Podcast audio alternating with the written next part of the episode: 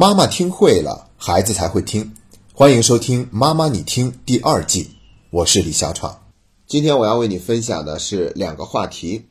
第一个，教育好孩子的前提是经营好家庭；第二个，三岁看大，七岁看老，我们应该如何看待这句话？这两个话题都是出自于我跟李宗伟老师做的三分钟谈教育的视频节目，然后我会在本期节目里面对这两个话题做一个进一步的探讨。那我们先来看第一个，教育好孩子的前提是经营好家庭。说到这个话题呢，我们就必须得去了解两种关系。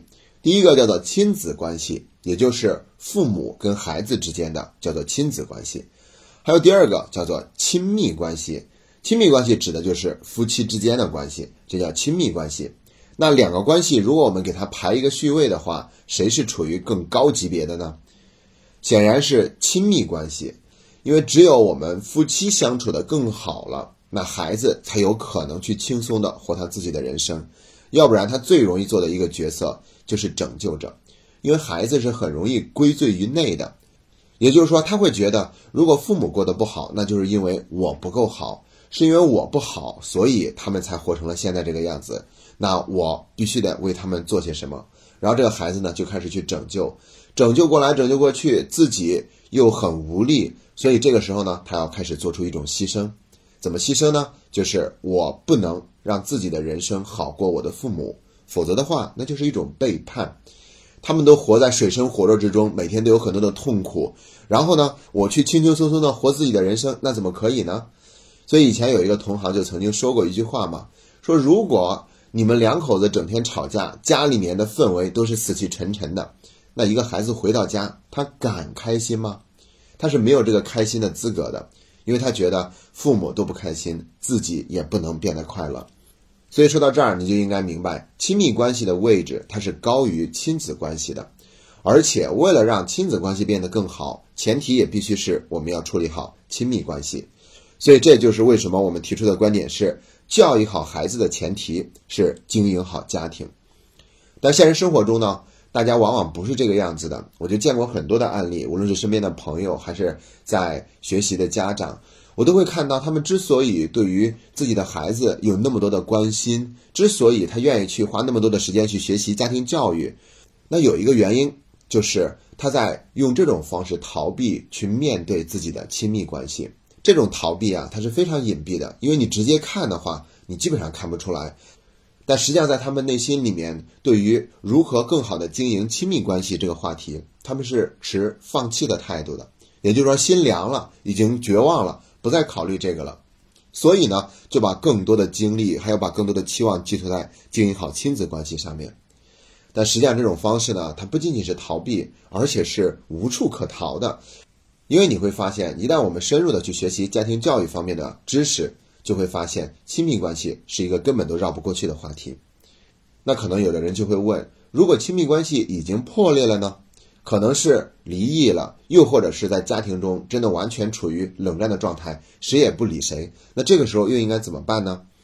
那我觉得呢，首先要先做一个区分，那就是不是非得有一个完整的家庭才叫做经营好家庭。并不是这样，有的时候这个家庭表面上看起来完整，但它实际上已经破碎了。那这样的环境对于孩子而言呢，有可能要比一个离异的家庭给他带来的伤害还要大。这都是在心理学上已经明确的验证过了的。所以说呢，哪怕是离异的家庭，也可以给孩子带来一个非常好的家庭氛围。当然了，这是需要我们在很多方面去做出一个调整的，在一些原则上面不能出现错误，比如说。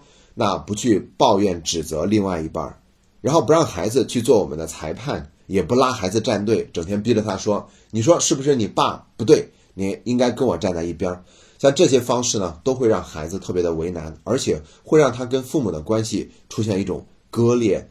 那这对孩子来说呢，是一件非常残忍的事情。所以说，哪怕是离异的家庭，也是完全有可能去给孩子营造一个更好的家庭氛围的。反倒是那种虽然没有离异，但是内心已经放弃的，给孩子也会造成很多的伤害。这个家庭氛围啊，它根本不是靠我们说什么来决定的，完全是靠一种感觉，而且是一种无形的信息的传递。你也可以说那是能量。那就跟我们去现场听演唱会，跟在电视上看演唱会感觉是完全不一样的。那就是有一个能量的东西是无形的存在在那里。所以说呀，孩子也是不会光看我们怎么说，他会更加在意那个氛围是怎么样。他甚至自己都不知道，但他就已经感觉到那个氛围究竟是怎样的了。这就意味着我们需要真的经常用心的去经营我们的家庭氛围，然后让孩子看到爸爸爱妈妈，妈妈爱爸爸。这样的话，孩子才会更加放心的去活自己的人生。哪怕爸爸不爱妈妈，妈妈不爱爸爸了，我们也要给孩子区分清楚，这是爸爸妈妈之间的事情。你还是要去照顾好你自己，你也完全有资格、有能力去活好你自己的人生。爸爸妈妈也会为自己的人生负责。当我们能够做好这些区分、守住界限，不断的跟孩子做这些清晰的时候，那我想呢，他就不至于总是去怪罪自己。也能够让孩子更加轻松的去活他自己的人生。好了，那我们聊完了第一个话题，接下来聊第二个，那就是三岁看大，七岁看老这个说法，我们到底应该怎么去对待它呢？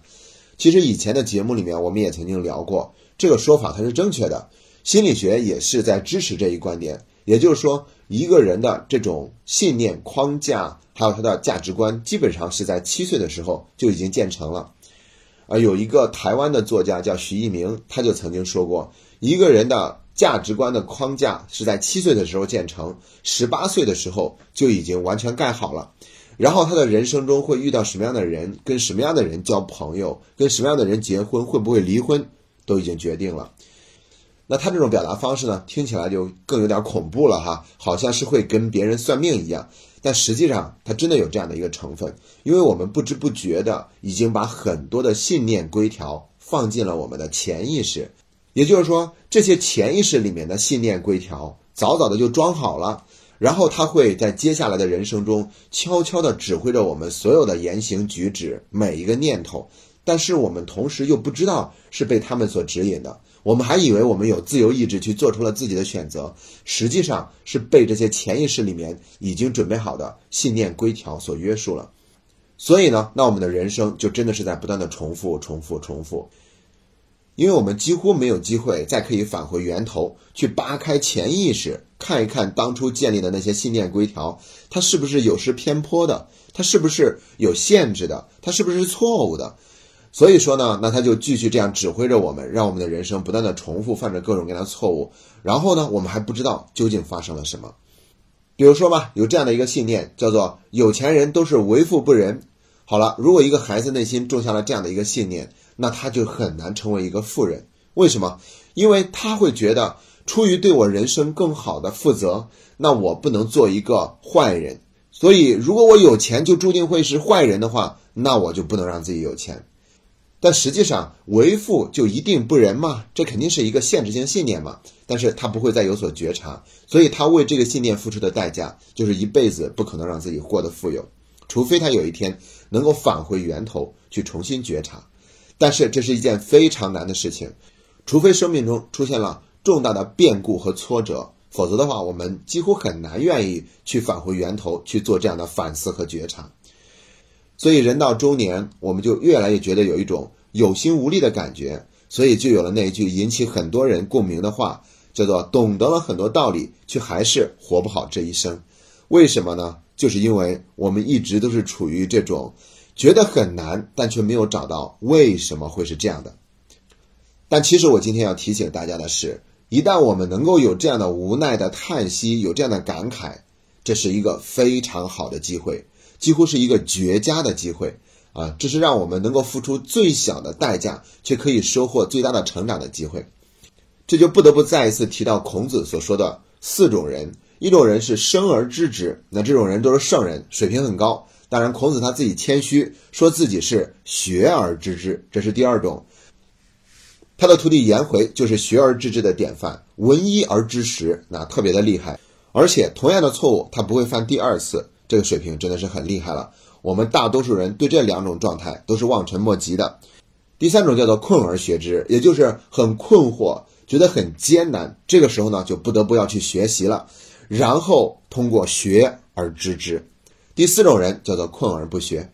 那我前面刚才之所以说当我们发出这样无奈的感慨的时候，就意味着是一个非常好的机会，就在于这个时候我们就处于了困而学之的状态。如果我们的人生还是过得去，还算是顺利，那么我们是不会有这样的反思的需求的。